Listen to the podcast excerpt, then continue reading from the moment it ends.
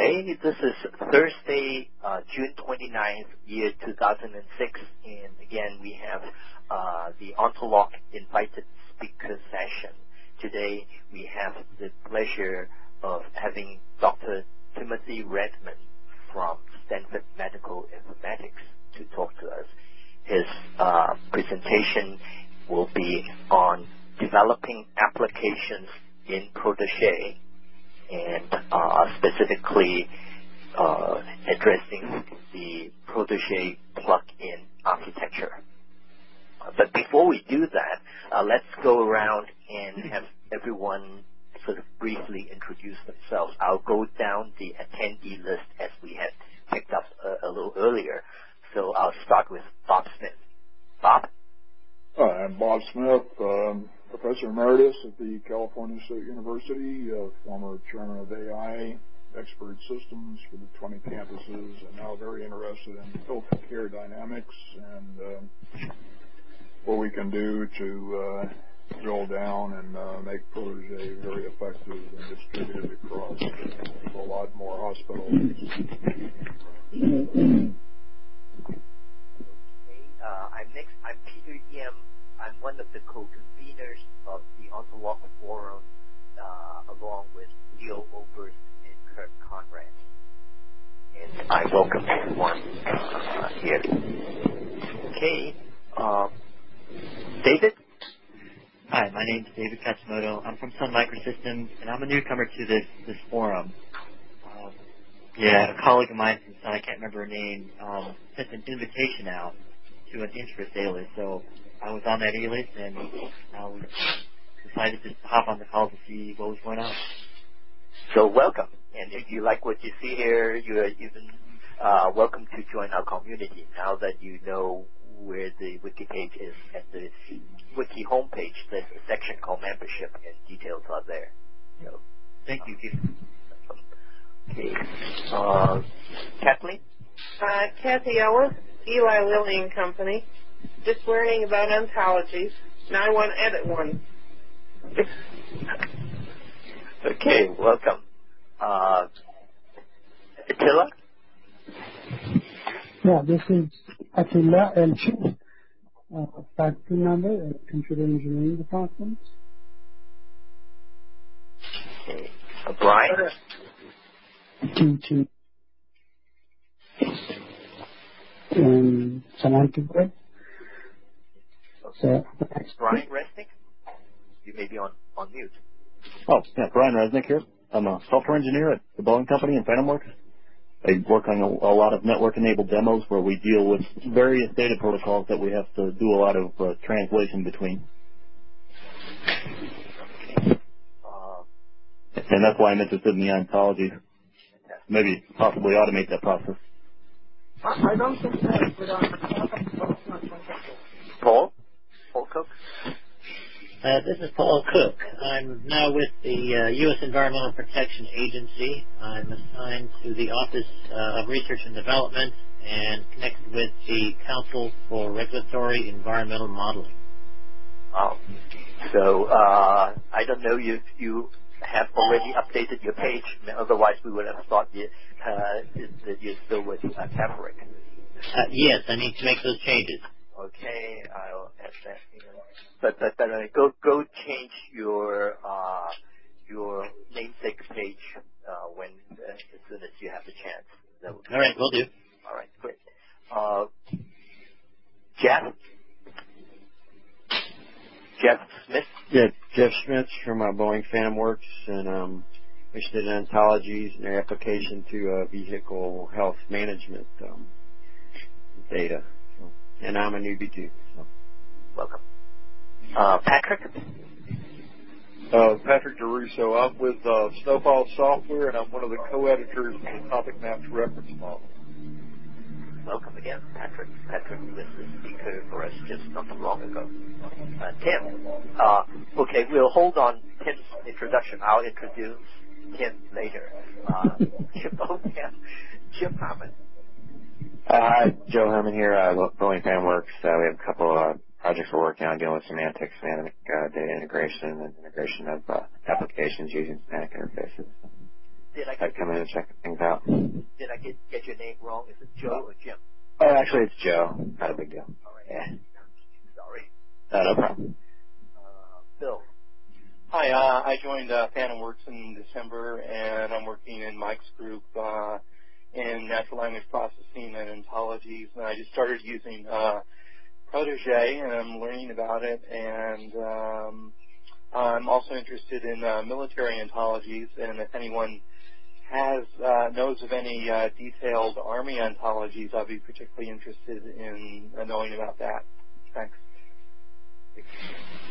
Uh, the pity Pat Cassidy is not with us, uh, Oh. but, but you can look up his name fairly easily. I don't know if he can make those things available, but Pat chairs a group called Ontology and Taxonomy uh, Coordinating Working Group under the uh, SICoP, and he probably knows what's around and and what's available. So he Okay. would be the right person to to check out. Okay, thanks. Uh, so next person is it uh, Louis? Right. Lou Pate. Oh. I'm in Boeing Phantom Works also. I'm just interested in ontologies. Uh, great. Uh, did did I, did I miss Bill or No, you got me. okay good. Uh, uh, Ike, Ika. Uh, Ike is right. I'm a student at, and staff member at the Institute for Geoinformatics at the University of Münster, and I'm working in a project uh, using ontologies to improve uh, semantic interoperability for web services. And yeah, that's it. Great. Uh, uh, Carlos. Yeah, um, this is Carlos Ramirez. I'm from Boeing IDS, and I'm interested in um, applying ontologies in software engineering related um, areas. Great. Uh, Jeremiah. Hi, I'm with the Boeing company. I'm in the material and process technology group. I'm interested in manufacturing ontology. Great. Uh, let's see who else. Uh, Michael. You mean Uschold? Yeah, Uschold. Yes. Right, okay. Excuse me. I'm interested in um, developing and applying applying ontologies in a business context and have been doing so for quite a number of years. Fantastic. Uh, did we miss anyone? Is anyone online who has not had a chance to get introduced yet? Hi, Peter. It's Max. Uh, uh, hi, Max. I believe. Uh, please introduce yourself. Ah, okay. Uh, I'm Michael Maximilien, or Mac. And Claude Matthews. Go, go, go ahead, Max. I'm with uh, IBM Almaden Research Center, uh, doing various research in uh, web services, SOA, and knowledge representation as well. Uh, Okay. Claude. Claude, Yeah. is this your last name one T or two T's? Just one T. Okay, great. Right. Please introduce yourself. Uh, I'm with uh, IRS in Austin, Texas, uh, working web services and uh, generally working with um, taxonomy and ontology. Welcome. Uh, Thank you. uh, we are supposed to also be expecting Jim Wesley, Steve Inan, uh, Mark Greaves, and Katrina Pearson. Uh, any of you here that we missed? No? Okay. Uh, if not, then I guess I will uh, go ahead and introduce our speaker today. Uh, we have the pleasure of having Dr. Timothy Redmond here. Uh, Tim is a recent addition to Stanford Medical Informatics Protege project team and is now taking over as Chief Protege Architect. Uh, Tim received his uh, Bachelor of Science degree in mathematics from UC Santa Barbara and got his PhD also in mathematics from Princeton. Uh, since that time, uh, Dr. Redmond has worked in the area of formal methods and their application to verifying the correctness and security of computer systems. Uh, he has extensive experience with formal methods, including experience using systems such as uh, do you pronounce the word whole, uh, Ina Jo and SDVS. So without further ado, uh, Tim. Thank you. And um, I was going to talk about um, um, developing applications in Protege, and um, I was going to. Uh, most of what I'm going to say is about the uh, plugin architecture, but I'm going to talk a little bit about um, about uh, more um, a different style, alternate styles of development as well. So actually, some of you said you are newcomers to this field. Um, in many ways, I'm a newcomer too. I've only been working at uh, at um, on Protege for um, six months, and um, I did, in my past experience, have some experience with um, with using ALF for um, security policies. But um, so I'm fairly new. But um, Protege, um, I found it um, when I came here. It's um, a very amazing platform. Um, it's um, one of the things that has made it succeed to the extent that it has is um, is the plugin architecture. It's the ability to modify um, how um, Protege behaves, and in some cases, um, with very very simple amount of code, can make a um, significant difference. So um, I think I'm ready for the um, for the second slide, number two. So um, so plugins is um, so okay, so this is um, most of what I'm going to talk about. I'm going to talk about plugins, and I'm going to talk about um, different kinds, and um, and by other development models, um, there is the possibility um, that you can um, use Protege to develop an application where no Protege screen will come up. It has a, a knowledge model. You it has a server client mode, so you could, for instance, imagine applications where you access a, a Protege server remotely and um, do various things, um, which um, and we have applications like that, the uh, Athena project, and so um, uh, so I will talk about these things. I'm ready for slide three. So um, okay, so I'm not going to talk about um, I'm not going to go heavily into um, Java development issues and um, uh, implementation mechanisms. I am, or whether you like Eclipse better or JBuilder. Um, I'm mostly going to focus on uh, what the capabilities are, what plugins are, um, what kind of things can be done with plugins, uh, um, protocols that are used, and how it's done.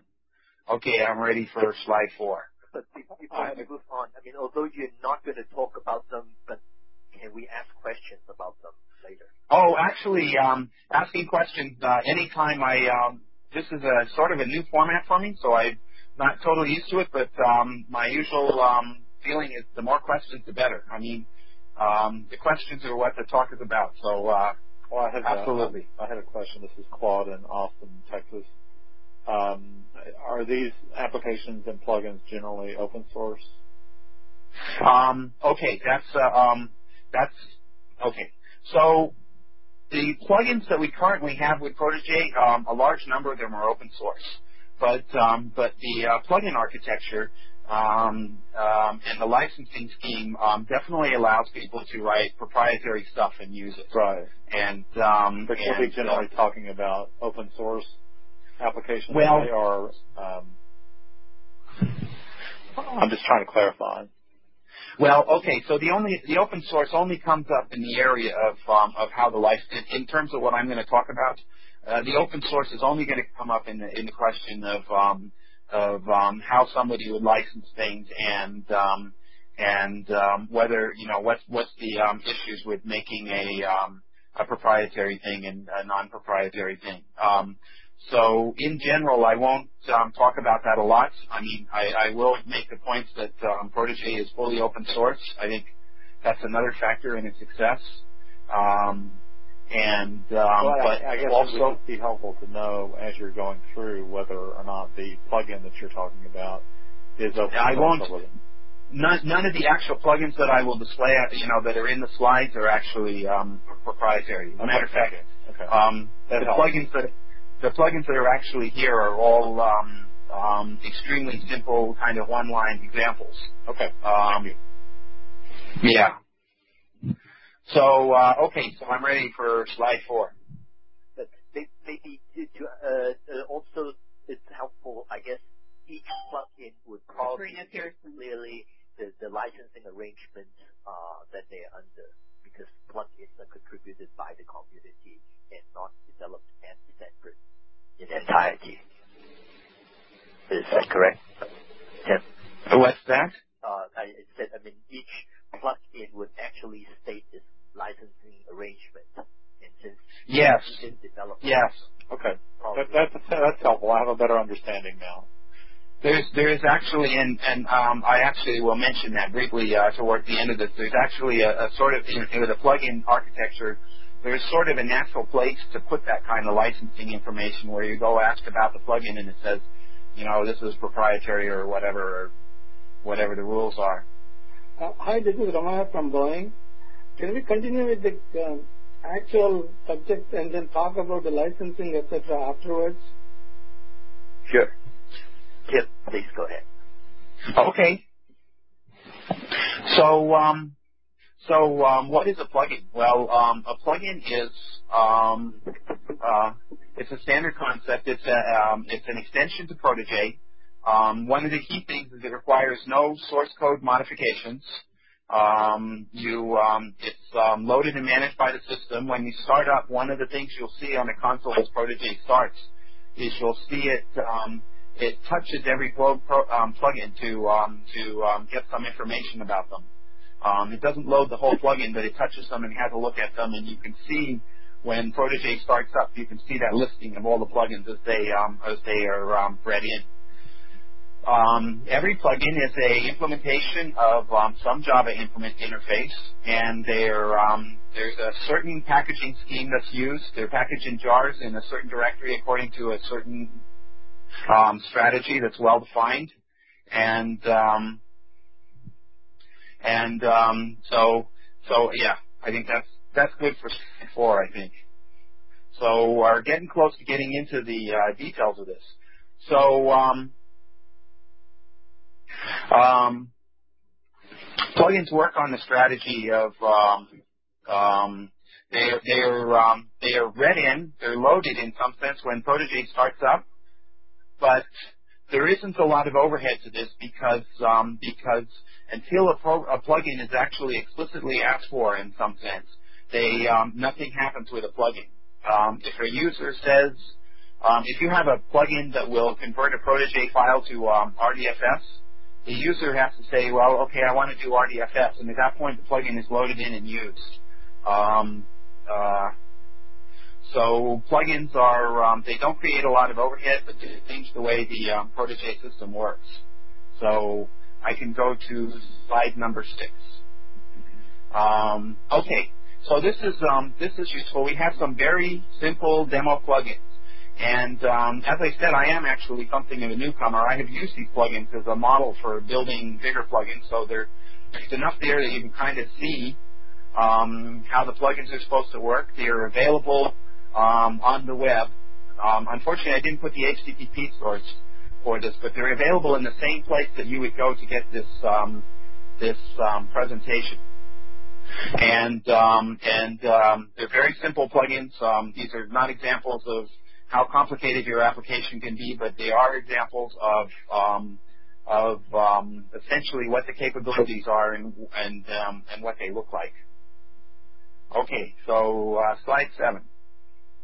Okay, so this is um, for the plugin part of this talk. These are the kinds of plugins we're going to talk about, and um, the um, tab widget is the uh, simplest, but it is also um, one of the most heavily used types of plugins.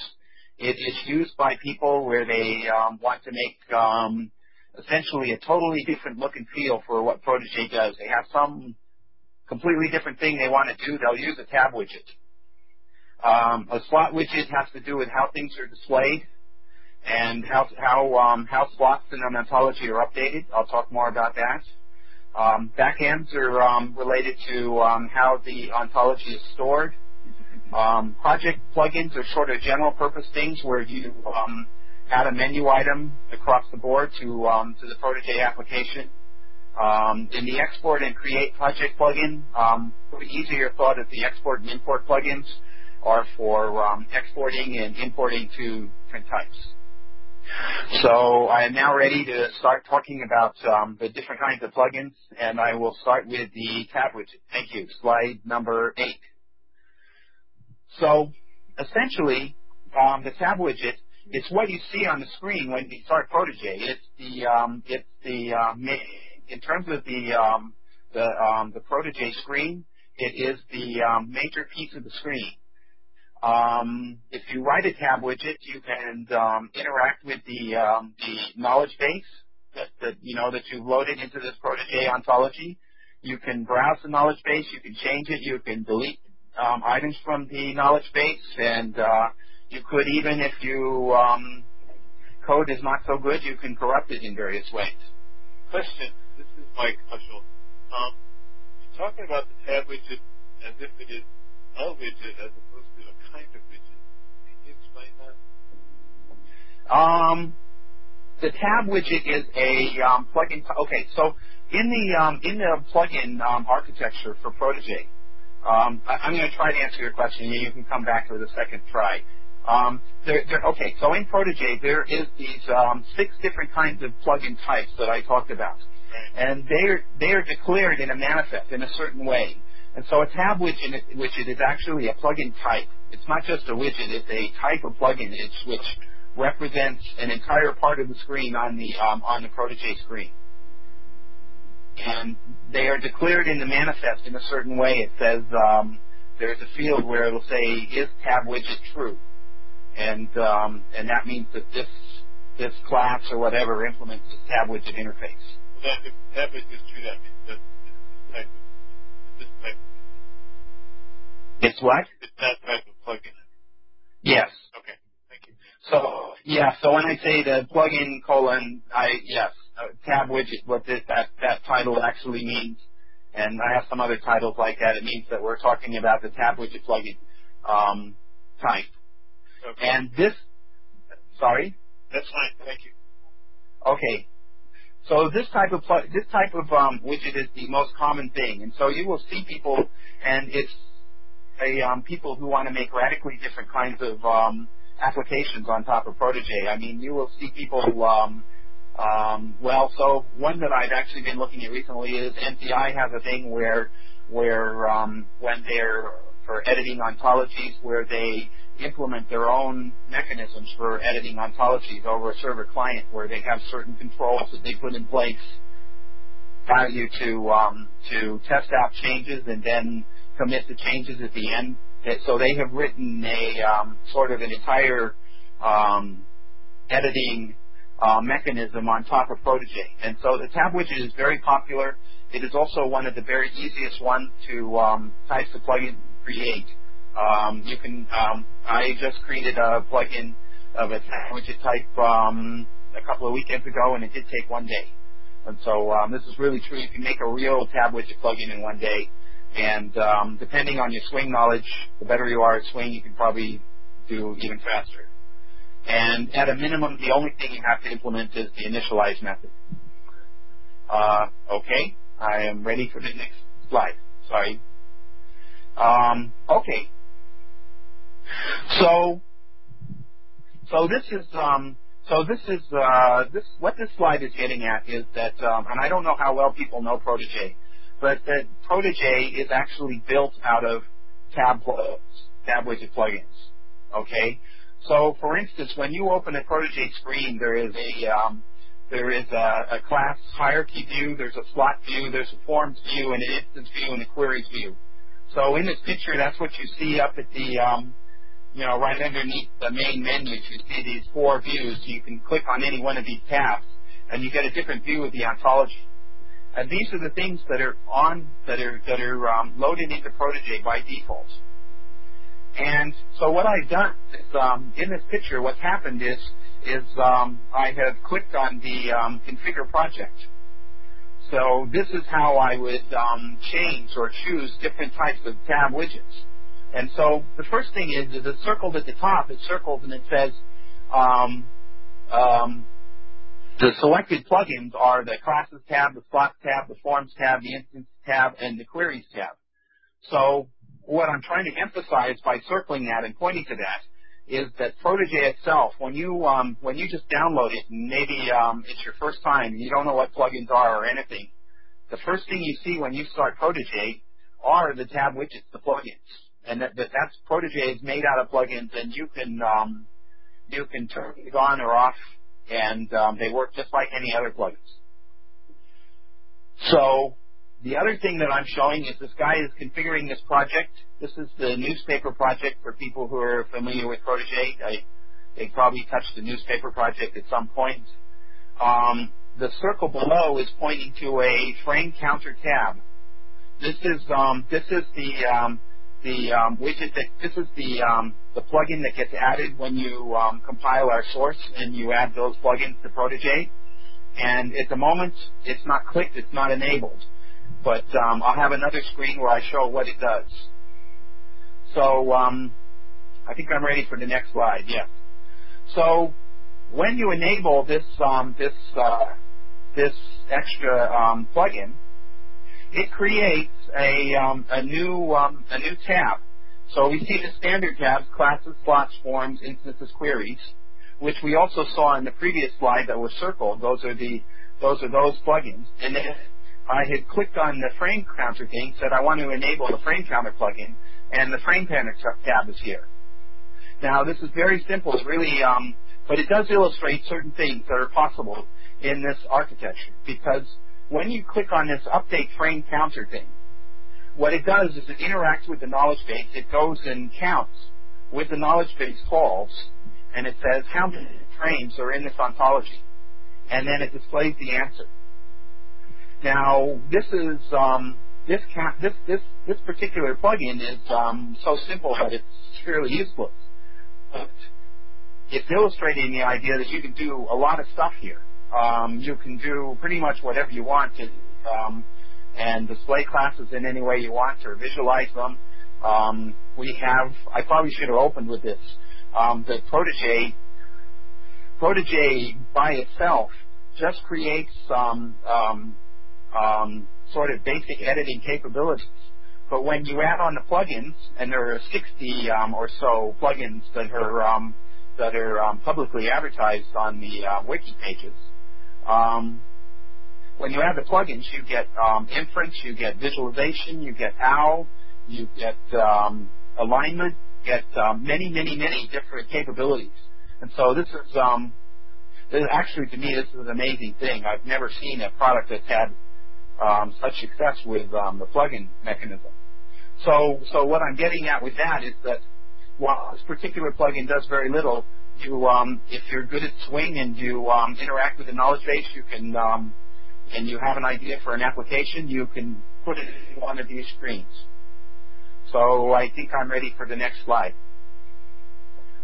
Uh, okay, so I think actually um, I should ask if there is any questions about what I just said. Okay. Um, so okay, so I move on to the slot widget, which is um, I think the tab widget is the most popular. The um, the slot widget is also a very simple thing that is um, is um, very useful. So in Protege, you have classes and instances and slots. So a class will have a collection of instances, and these instances will have slots which provide values for the instances. So you could have a slot for a for if you had a class which is the author of a newspaper then you can have a slot which gives the, uh, the name of the author, and that would give, and its values would be a string. Now, a slot widget is um, is um, used if you want to take one of the values of one of these slots and display them in a special way. So, for instance, um, an example of what you might want to do, and actually I've seen it, is you might have a slot whose value is a string. But it turns out that the value that you put in that string is a little fragment of XML code. And what you're really doing there is you desire this XML code to be displayed in a graphical fashion. And so what you can do is create a slot widget that says display, if you have a slot that takes on these kind of values, display them as a graphic, graphical thing. And, um, and even allow the user to um, click on it and update it in a graphical way. Um, and, so that's essentially what a slot widget is. So it's um, again pretty easy to create. It's a um, it's um, it's sort of like a, a little mod that's um, very easy to create, and it, its main limitation is that it basically focuses on a single slot. It's um, um, it um, it allows you to deal with one slot value for a um, um, for a frame. So slide 12. Okay, so here I'm giving an example of um, of um, how the slots work. Now, so to explain this a little bit, when when when there is this um, tab, which is a standard part of Protege, which I've heard um, actually um, some people who are very experienced say this is one of the things they really like about Protege. It turns out that if you take a class, you can um, customize um, the way in which users are able to edit and view that class.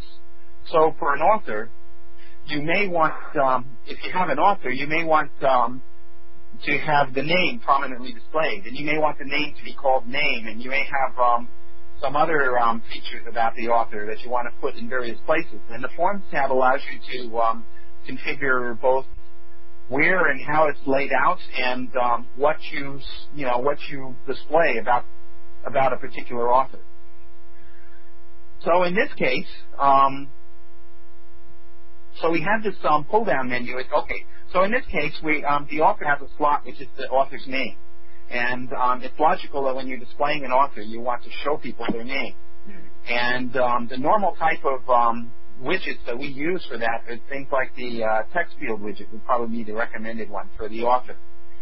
But if I choose to display it in a certain different way, I can choose a, um, a different um, a different one, like a string inverter. Now these things in the pull down list on the right hand side, these are um, these are slot widget plugins. Each one of these is a slot widget plugin. So there is a URL slot widget plugin. There's an image widget slot widget plugin. The string inverter slot widget plugin is, um, well, fairly useless. It is the plugin that we have created to um, to demonstrate this. So, so, um, so um, what we've done here is we're saying we want to present the um, the name of an author, and we want to use the string inverter plugin. So, um, and on the next slide, I will show you what it does.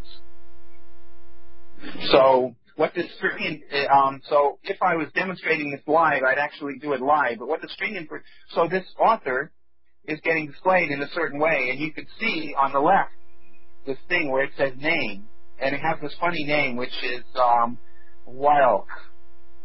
Um, so what the string inverter, somebody has clicked the string inverter button. What the string inverter does is it allows you to um, reverse the name um, for this person. And so when you click on that button up there, it um, inverts the name. So what's being demonstrated here is that this type of which um, plugin will um, allows you to both display um, how you want the um, the um, a, a, various author to be displayed, and it also um, gives you um, the the guy who wrote the um, the slot widget plugin is able to change the way in which you could edit it. So he can have a, um, a different editing scheme. And um, so I'm ready for the next slide. Okay, so now the thing that makes um, the slot widget more tricky is that there is actually a, a, a, protocol that you have to follow. You have to do things in a certain order, in a certain way. And so, um, like the tab widget, you have to initialize. Um, when Protege asks for what value is being displayed, and it, it will ask for this when it wants to um, set the value for a slot. Um, it, Protege will call get values. Um, when the slot value changes, um, Protege will call set values. And and then the um, the slot widget plugin itself has this method where he can call Protege and say um, a value changed, and he calls this value change method. And then there is um, an is suitable method. The purpose of the is suitable method is to say, um, this plugin will or will not work with this ontology. For instance, you might have a plugin that only makes sense with OWL ontologies. And there will be an is suitable method that says, um, which checks whether the, the ontology is an OWL ontology. And if it is an OWL ontology, it says yes, it's suitable. And if it isn't, it says it isn't. Um, and uh, set editable is um, has to do with um, Protege telling the um, the user whether this um, this slot is an editable slot. So, for example, what will happen is that um, say that somebody say that uh, okay, so when the, when the slot is initialized, the um, protege will call set values. So say I have the slot, I know the value, and here is the name. So in the particular instance of um, of that author, he will say the name is Kelly.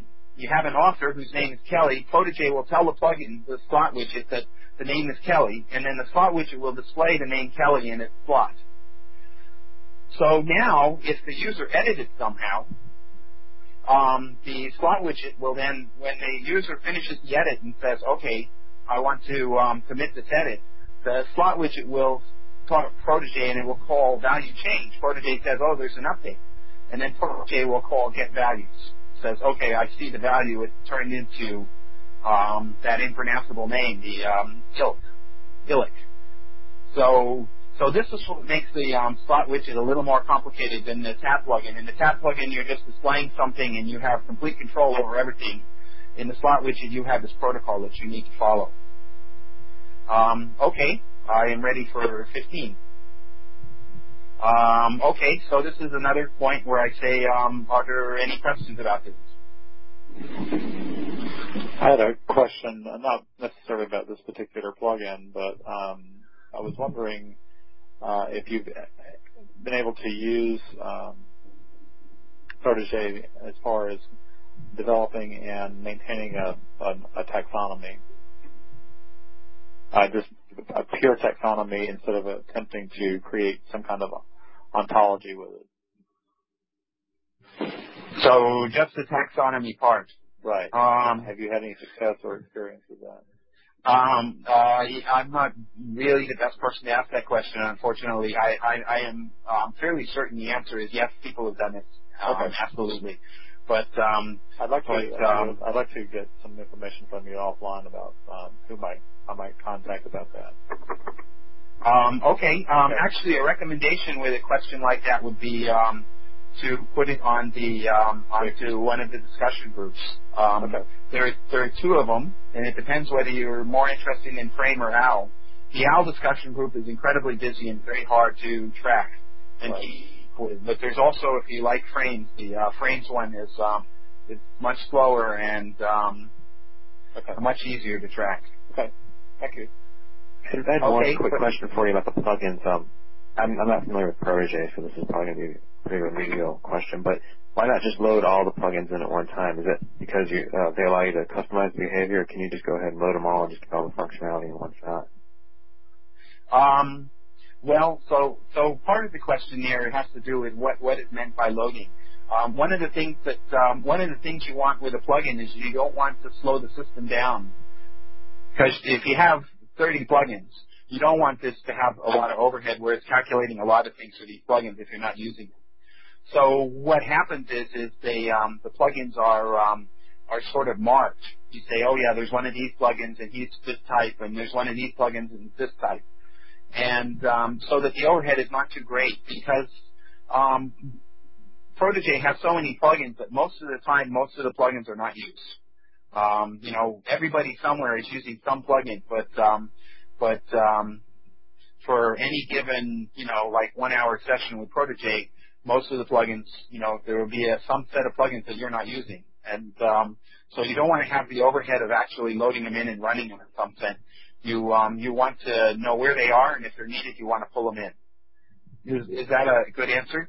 Yeah, yeah, thanks. Okay, so um, okay, so now we get to the plugin type of a knowledge base factory, and this is um, this is uh, this is the killer plugin. This is um, we actually um, we've actually see this thing down at the bottom which says consider import export plugin instead. Uh, it, it's pretty much not recommended for anybody but experts. Okay, um, there are a set of reasons why you would want to have a knowledge base plugin, but they're um, very hard to make. Um, and I can speak from personal experience because um, I have made more than one, which is way more than most people, and um, it takes a lot of effort. So what is it? Why would you want to do this? Um, one reason is is that you um, have your own database format, for example, and you um, you want this to be served up as a Protege ontology, and you want this to be live in the sense that that um, when somebody modifies the ontology, the update is directly in the database. Now, Protege has its own database format, but maybe somebody would come along and say, I don't want the Protege database schema. I want um, this other one, and I want to have the database at the back end. Um, so, for instance, um, in terms of uh, as the example of Protege using its own stuff, um, Protege has its own back end and it's implemented as a knowledge base factory plugin. Um, um, the other thing, the other example down there, the external server also a um, knowledge base factory plugin. And so it can also be used for um, parsing of different file types, although this thing you probably do better with an import and export plugin. And probably what you want to do is just to keep your life simple would be instead of making a knowledge base factory would be to create something. If you have a file format, you would say, I am going to create a plugin that will import it.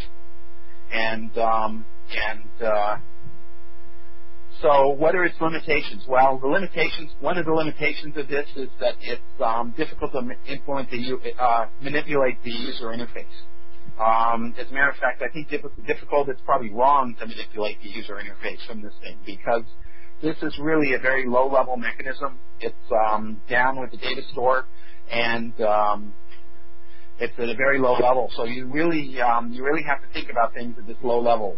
It's um, I think one of its limitations is hard to create, and the uh, implementation being buggy. I mean, it's a, um, you have to know why you want to do this if you're going to do it. So I'm ready for slide 16, I think. Uh, okay, so I didn't say much about the Knowledge Base Factory plugin, but um, are there any questions?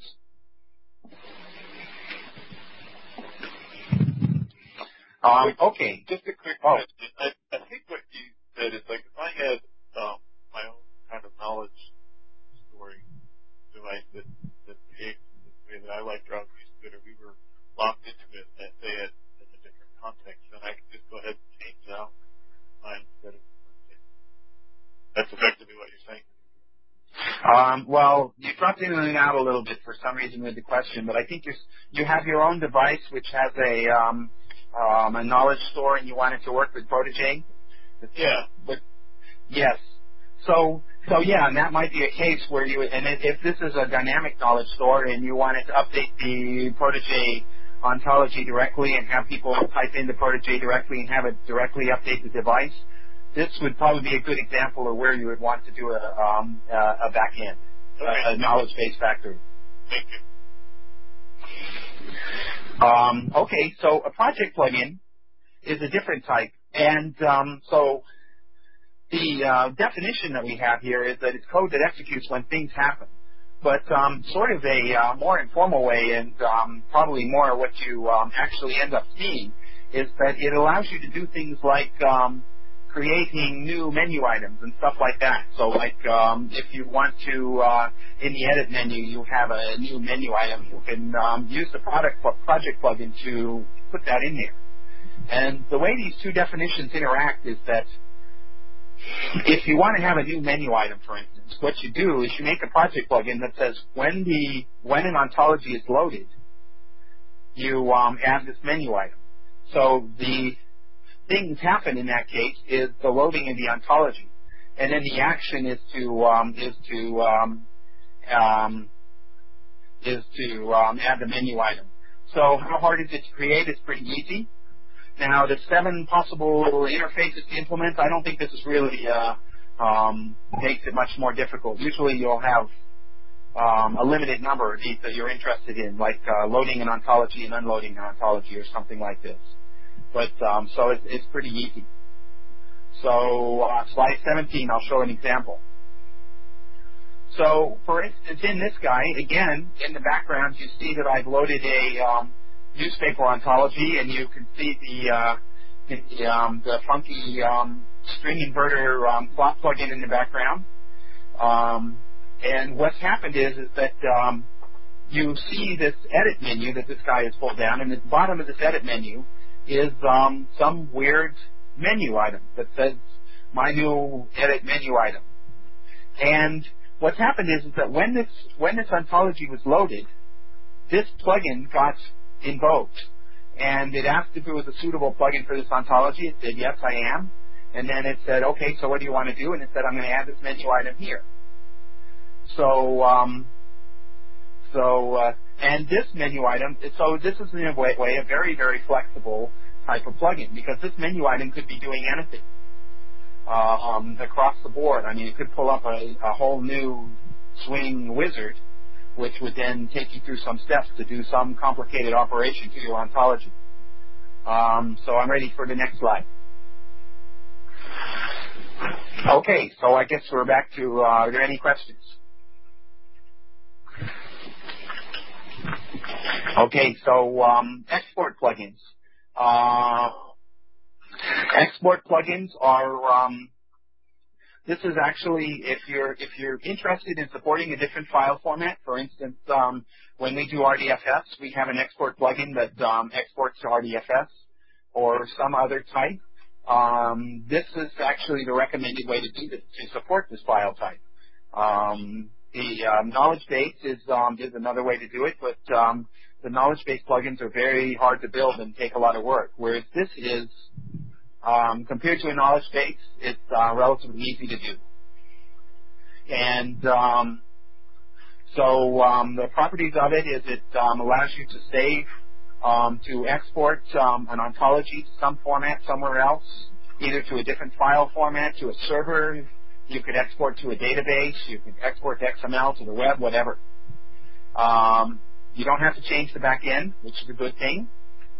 Um, now, depending on how you write your code, there's no guarantee of a lossless round trip. Which what that means is, is that um, if I export my uh, my ontology to a foo format, and then I try to use this create project plugin to um, to import it back, um, it could be that um, after I export it to the foo format and then I load it back in, um, I um, I don't see the same. It looks different. Um, this is actually standard with all, probably all exports in all software. There is this feature where, where you know you export to a certain format and you read it back in and it doesn't look exactly the same. Um, the other thing about an export plugin, which is the one reason why you really, really may want to use the uh, knowledge base plugin instead of an export plugin, is that the export plugin is not a live connection. In other words, the user will click, say, I want to export, and he'll export, and it'll go. Whereas um, for instance, in the Protege server client, the thing is live. Um, when the when a user changes something, the um, the changes are stored immediately as the user changes it back in the um, back in the server. Or with a knowledge with a database knowledge knowledge plugin, it um, it uh, the user makes a change and it instantly is reflected in a change in the database. So in the export plugin, you don't have this this um, this live connection. It's it's when the user chooses to export, it's exported, and that's it. So how hard is it to create? They say a, a medium hard, a week, much easier than the um, knowledge base plugin. You have um, one method that you must implement. So I'm ready for slide 19. Um, so this is uh, there isn't a lot of um, meat to this, but um, this is showing um, an example in the um, in the plugins um, sources that I have with this um, that that you can get. Um, if you load that plugin, it will create this foo file format. And um, if you take the newspaper or pretty much any ontology and you export it to the foo file format, and then you try to load it back in, you'll find that um, all your information is lost because that's how this plugin works. Um, but if somebody wanted a better implementation, they could make one. This is a very simple example. So, um, so this is what the um, export plugin looks like when it's actually implemented. So I'm ready for 19. Uh, 20. Okay, so uh, any questions?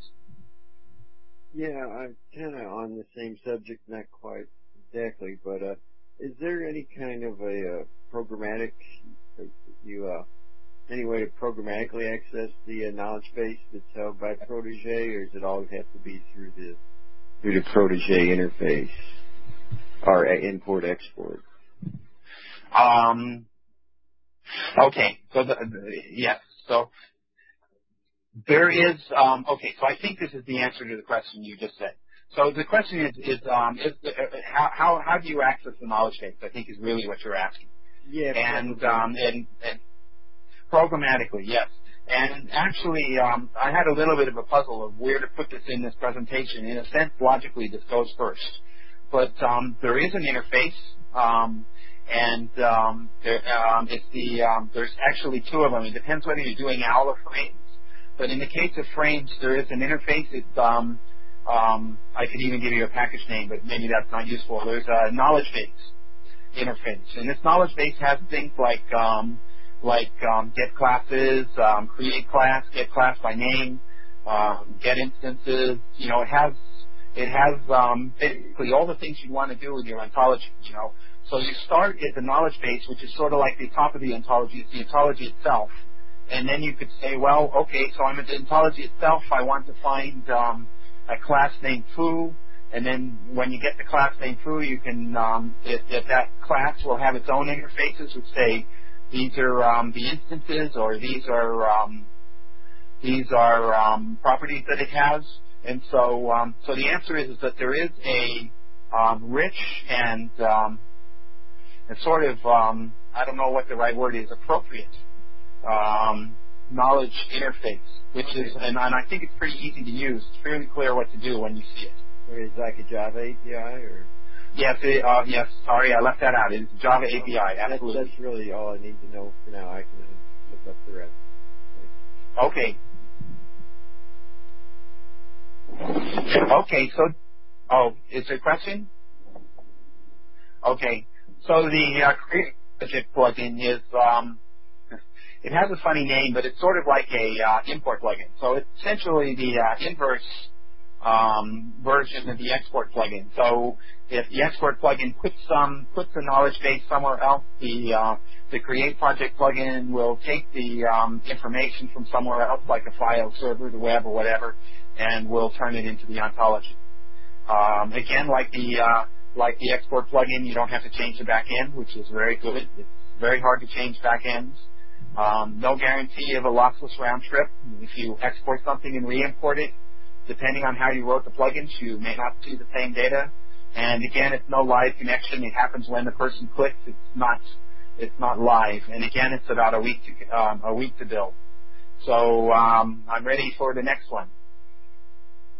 Let's see. Oh, okay. So these are the um, this actually this this plugin it, it, it sounds easier than it is in a way. There is again a little bit of a um, a um, um, a protocol here. There is this can create project that says um, they, these these these um, these plugins are invoked by wizards when a user is trying to um, trying to um, create a project.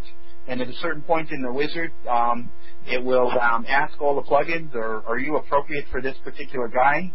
And um, and the plugin type will show up if he's appropriate for this kind of project. And um, and then there's create project wizard page, which is um, which is uh, so if you're getting your data from a database, you're importing data off of a database. You might need to um, add a wizard that says um, here are all the, here's the form that you need to fill out. Uh, you need the database type and and um, you know who the user is and what the password is and stuff like that and the create new project, which will create the um, project based on the information and a build project from existing sources.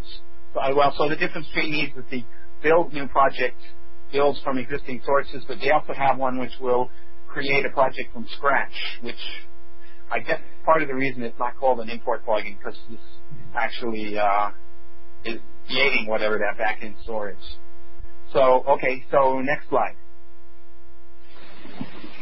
So um, this example is showing a person going through the uh, through a wizard. He um, he has um, clicked the Protege open file. Uh, well, he's click, clicked um, Protege the file menu, and down there he clicked new, and he gets this. Um, he gets the first part of this wizard, which is the thing on the left, create new project.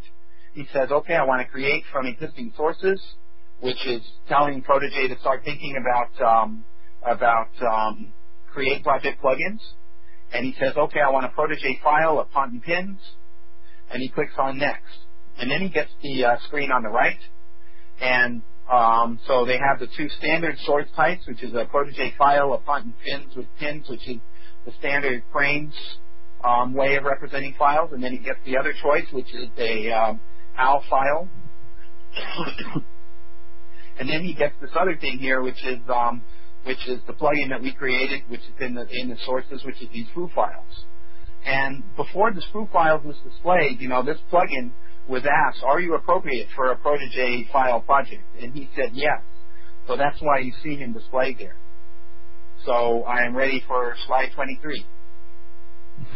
Um, okay, so this is really uh, just sort of a summary of what we talked about. These are the um, six different plugins. Um, the most common one is the tab widget. Uh, people people do all kinds of things with tab widgets, um, and um, but there are several um, there are several um, export and create project plugins, and project plugins show up every so often, and slot widgets are also good. But the um, but the most common of all of these types of plugins is the tab widget. So okay, so uh, next slide. Um, uh, okay, so I don't know that I want to go too much into this stuff.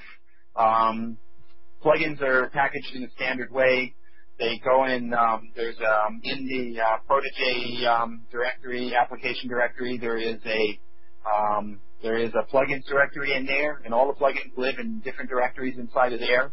And um, plugins, um, by convention, plugins are usually represented by a name that's a package because that often tells you what project it really is. And um, the jar files go in there, and there's a plugin property that gives properties. And um, if you um, if you create a directory structure like that, you can just zip it up and you can give it to anybody, and they'll unzip it into their protege, and your plugin will be working for them. So I'm ready for the next slide. Um,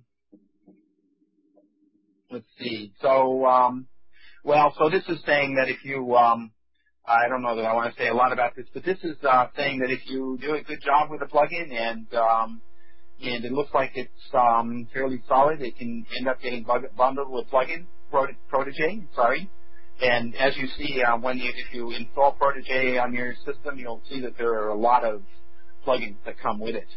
Um, and uh, so um, this slide was originally made by Ray, so you see this uh, uh, his sense of humor here. You uh, advantages you may get a lot of users quickly, and the disadvantages you may get a lot of users quickly. So um, uh, this is something I understand well, and um, I'm ready for the next slide. Um, so, um, yeah, I think um, the well formed is that um, that uh, that you basically put things together in the way that um, that fits the um, correct format. You have a jar file in the right in a, in a directory that that that fits the um, that that um, that's expressive of what your project is and that fits the the usual format um, that you um, don't have a, um, a um, three gigabyte plugin that doesn't do very much. Um, this kind of stuff, and that it's suitable to implement it so that it doesn't show up for projects where it doesn't make sense. And um, so I'm ready for the next slide. Um, well behaved means that it um, doesn't do horrible things. Like um, it would be very bad. We won't bundle a plugin that um, that um, that crashes um, on startup um, consistently because then when people start Protege, even if they're not using this bundle, this plugin, they will um, they'll say, hey, it's um, Protege is crashing on startup. So um, so basically, you want a well-behaved plugin that doesn't do bad things. Um, doesn't um, that, that will allow um, both users who are using the plugin and users who are not using the plugin to be happy with it. Um, ready for the next slide. And um, so yeah, well, this one probably there are exceptions to this one, but you know, if we're going to bundle it with Protege, um, we want the uh, plugin to be somewhat maintained. Um, this does not mean um, infinite amount of support, but that there's something going on, that it isn't just um, dropped and then forgotten. Um, okay, next slide. Um, so this is where we started at the beginning. Um, the stuff about the licensing. Um, um, plugins, um, plugins. You can develop your own plugins. They can be proprietary, and um, and you can make them for Protege, and um, and this works fine. There's no um, the uh, open source um, um, infecting of the uh, of the plugin um, doesn't happen. So and you can sell your plugin to whoever would buy it, and this is this is great. And actually, I mean, I think it's sort of encouraged. I mean, that's cool. If you can do that, that's a good thing. And uh, I am actually not an expert on licenses. I can just sort of give a vague. Um, I mean, it makes sense. Um, but uh, you would need a lawyer to look at these things to get it right for real. I mean, licenses are tricky. Um, okay, so next slide. Question, just a quick one. Can, can I assume that this refers to plugins that you don't bundle? Once, let's say if we submit a a plug-in to be bundled, then it has to go with the Mozilla public license. Is that correct? Um, I actually don't know the answer to that question. Um, I really don't know the answer to that question. I um, I'm not sure. I, I I wouldn't be surprised if we have plug, plugins that are not fully open source. Um, but I don't. I, I, I almost know examples. I don't know the answer to that question. So if yeah, it, um, I yeah. Sorry. Go ahead. Uh, okay, so I think I'm ready for next. Yes, plug-in summary. Um, um, yeah. So okay. So plugins. I, I think my summary of plugins is that um, that plugins is what's made pro, is probably the major source of success for Protege.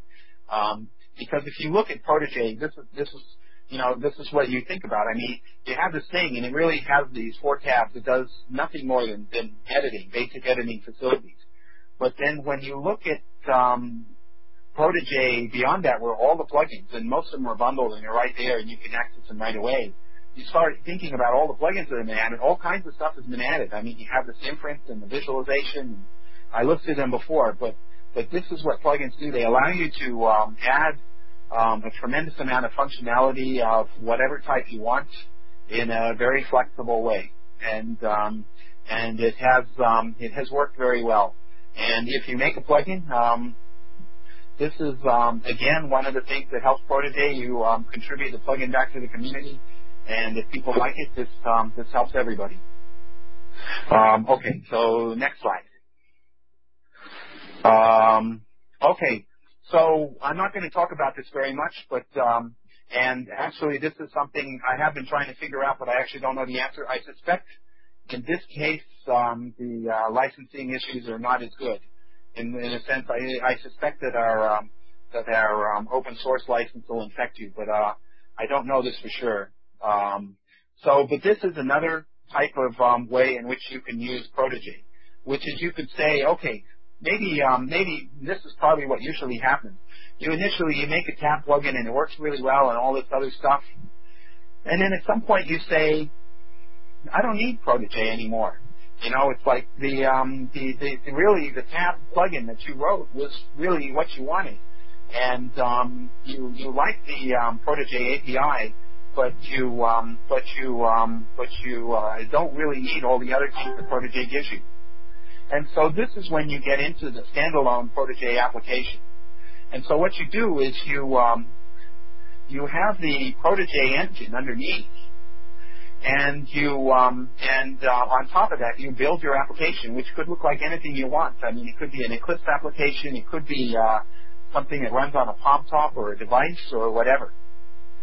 And um, Yeah, you can do things like uh, they have this underlying model and data are as secure as you want. You can you can um, cover a lot of these things, and um, uh, so so what this is saying is, and this is getting back to one of the questions, and actually I think I'm ready for the next slide, which is what's going on here is, that um, um, yes.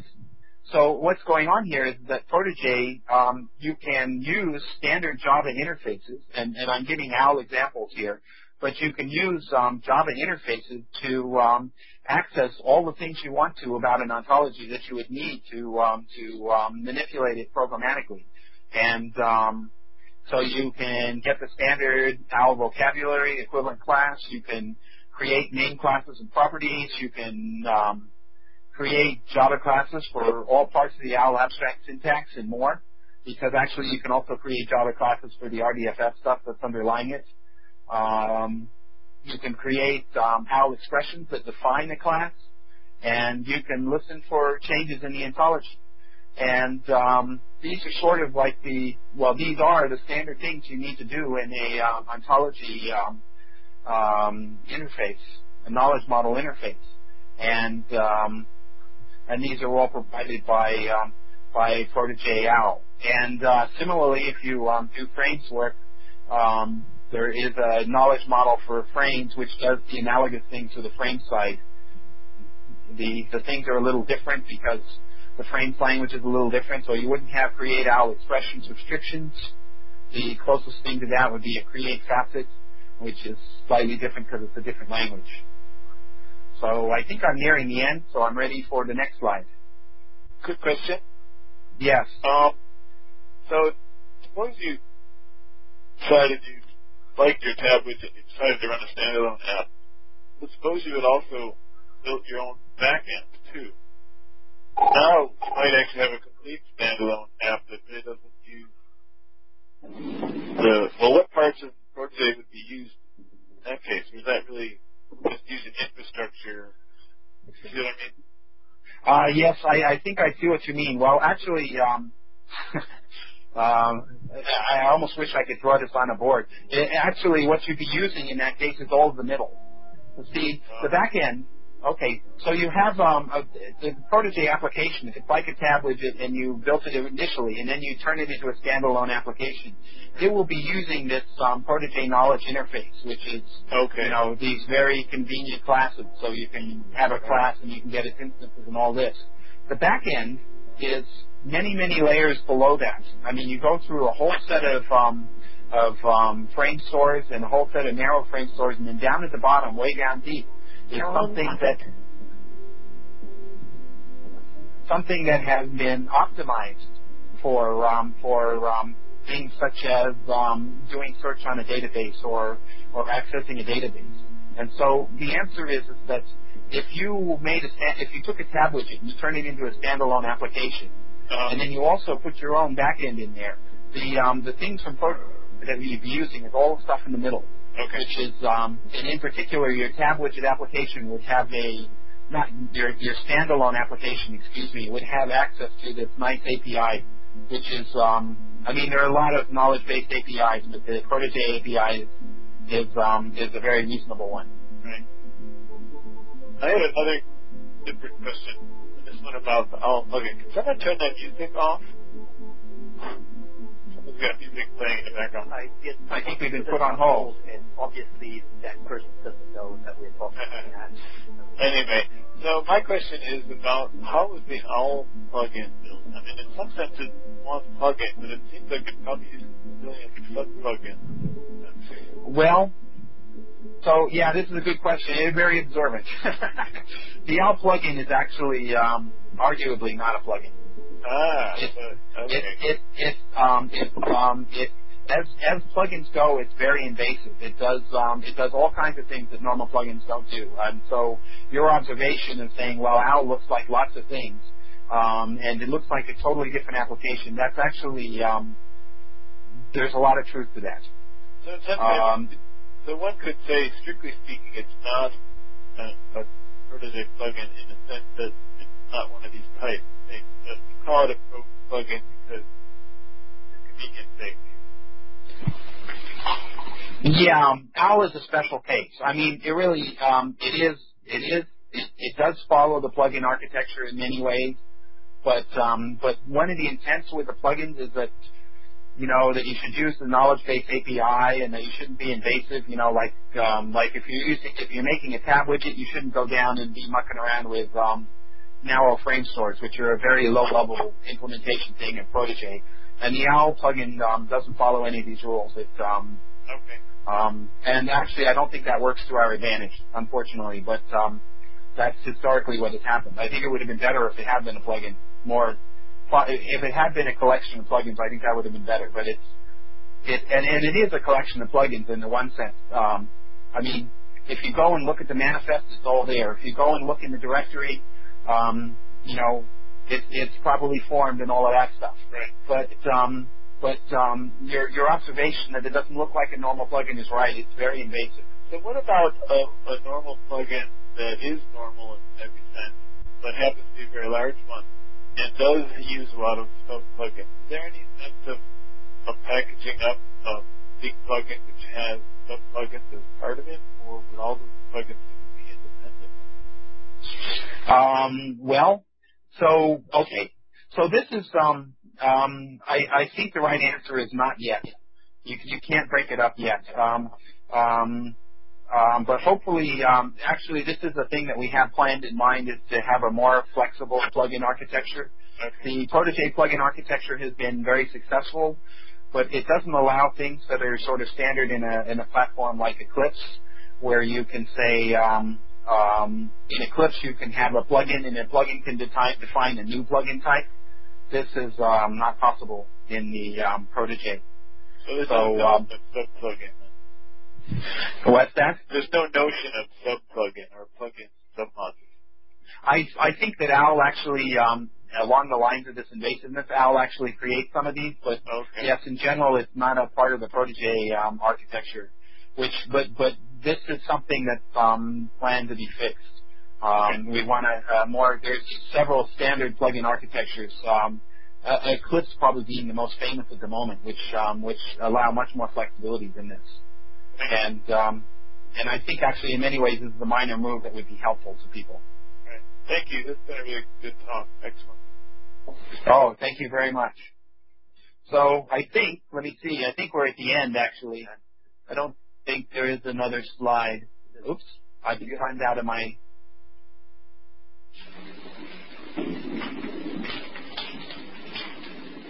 Oops.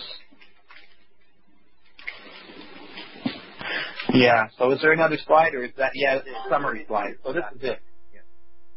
So, um, so, uh, I think the normal method is field questions. Is that right? Yes. Well, thank you very much, Tim. And uh, yes, we're opening the, the, the floor for questions. Uh, Jonathan Chaya, uh, my partner actually from CIM3, act- uh, was not able to come, but he sent in a few questions, which I have captured into the wiki. Uh, uh, maybe if we pull those up, uh, see them somewhere. What's the bottom of the page? Uh, yeah, here. So, question. Ah. So, uh, uh, Jonathan likes to know, is there a project plan or roadmap for what's coming up in protege development that you could share with us? Oh, okay. These are all hard questions. Um, um, um, the first one's probably the easiest one, um, which is, um, yeah, there are several. Yes, we have several plans in mind. I mean, um, one of the things that we're we we with Protege um, 3.2 is going to become more solid. I mean, there's a variety of things that um, really need improvement. One of them is database inclusion and naming of frames. There's currently a problem with naming of frames, which leads to this situation where you can't have database projects included in one another.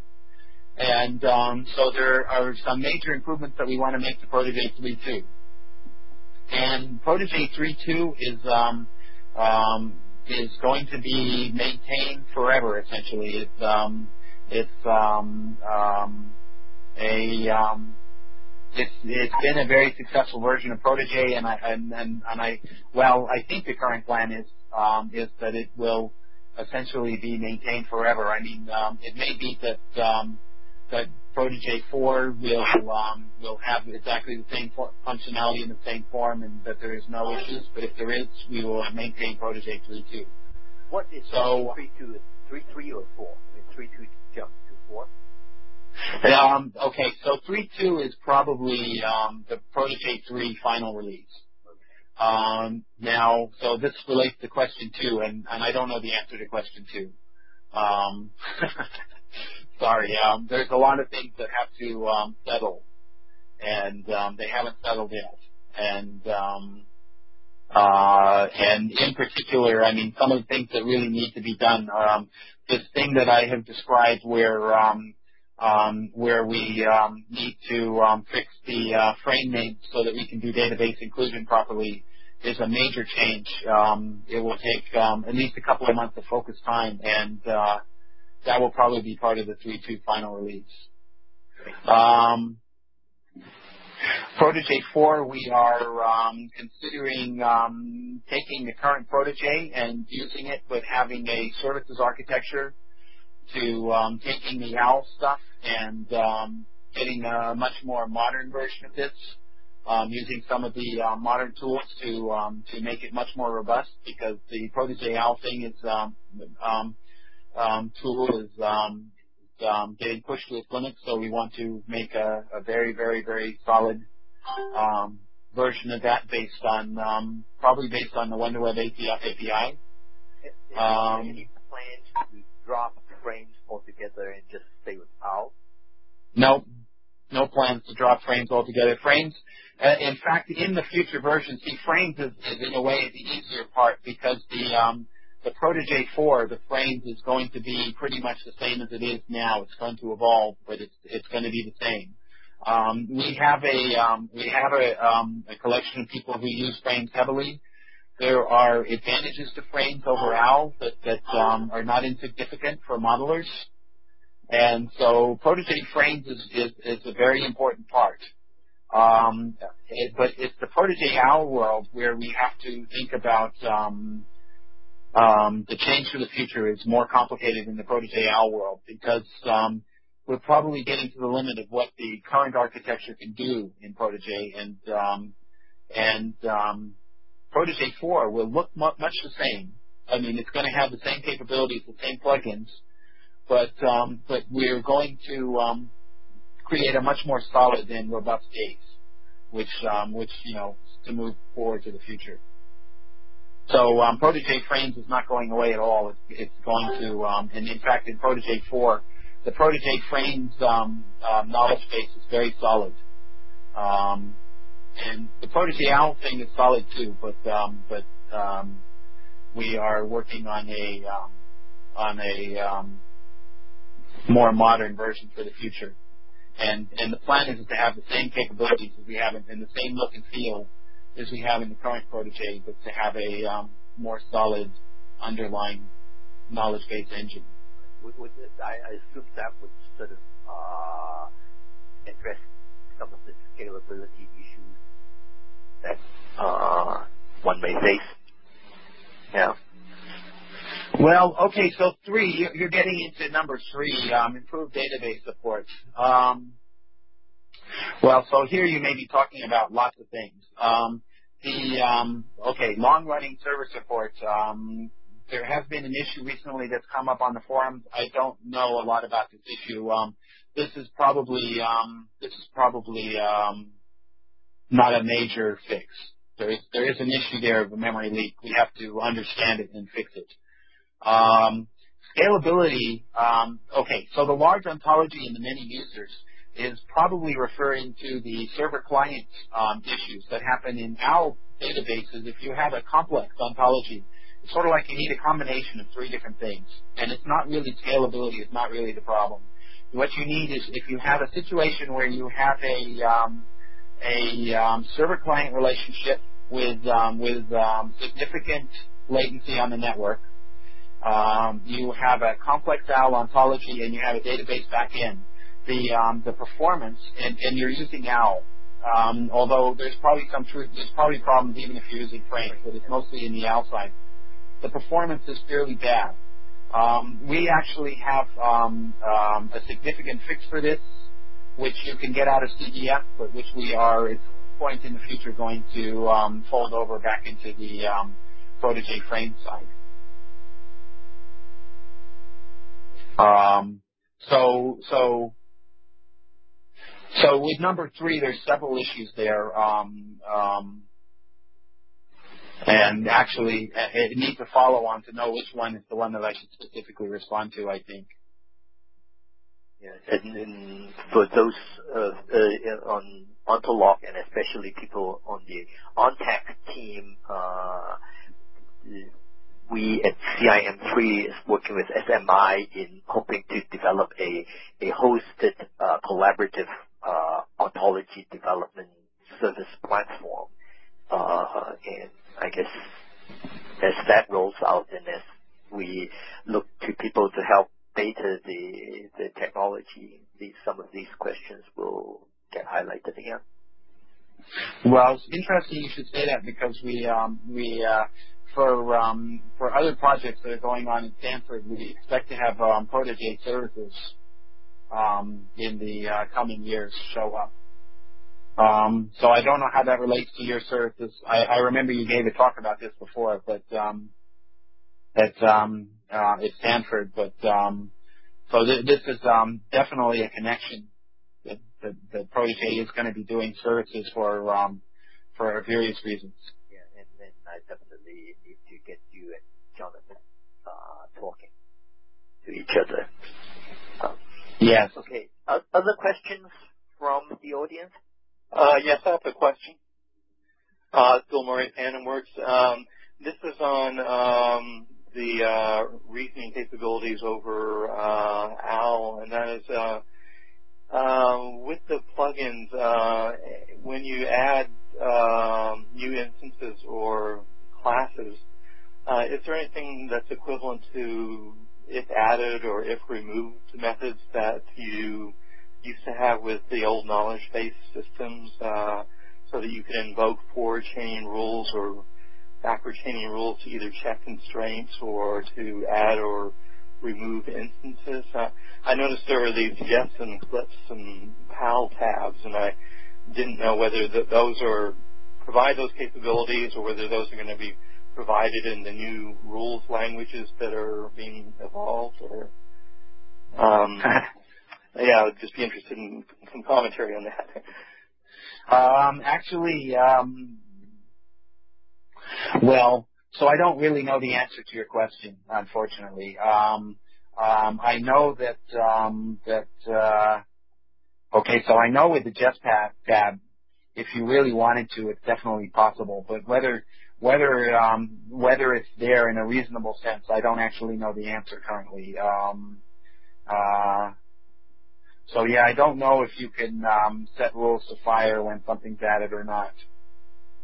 Um, uh, in terms of um, the Java interfaces, there's no problem. This would um, this would work. So you could build your own reasoning engine basically over uh, as an application if you wanted to. Yes, and it, and it could be aware of things getting added and deleted. Yes, um, we have um, we have um, several um, um, several types of listeners that you can implement and you discover this kind of stuff. Um, but if you're talking about the scripting and the rule-based interfaces, I don't know. Um, yes, but definitely if you're looking at the Java, then um, then all the stuff you you you're alerted. You you can be alerted if you want to be when something changes.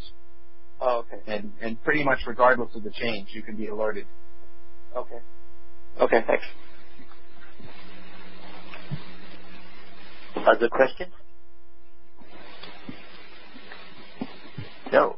Uh, then uh, some of us, or I, I guess uh, quite a few of us, uh, will be joining uh, Tim and Mark at the uh, upcoming uh, International Protege Conference at the end of uh, July, right? So we could ping Tim again around that time. And of course, for the Ontolog community, uh, we are going, having a face-to-face workshop the day before uh, the uh, conference starts, uh, which also is part of the conference workshops uh, on July the 23rd. Bob uh, Bob Smith uh, is leading that effort along with uh, Kurt Conrad and Rex Brooks on the organizing team. Since Bob is there, do you want to maybe say a couple of things about that? We're uh, looking forward to a really exciting time and hope everybody has a chance to register and attend. And what was the theme of the workshop? Ontologizing the analog knowledge base for um, greater insight into the uh, dynamic world around us. I guess at that workshop we're definitely trying to address the issues and the uh, maybe harmonies and conflicts between formal and informal ontologies and anything in between. And since within this community, we've got people who advocate for uh, formal axiomatized first order logic based ontologies as well as people who are advocating uh, bottom-up uh, taxonomy type methodologies. And let's all get around and find out how we can do things so that we can just get the results we people needed. In the well, business world uh, and in the research world. Yep. Well, let's thank uh, Dr. Redmond for giving us uh, this very enlightening talk, and uh, we look forward to seeing you next month.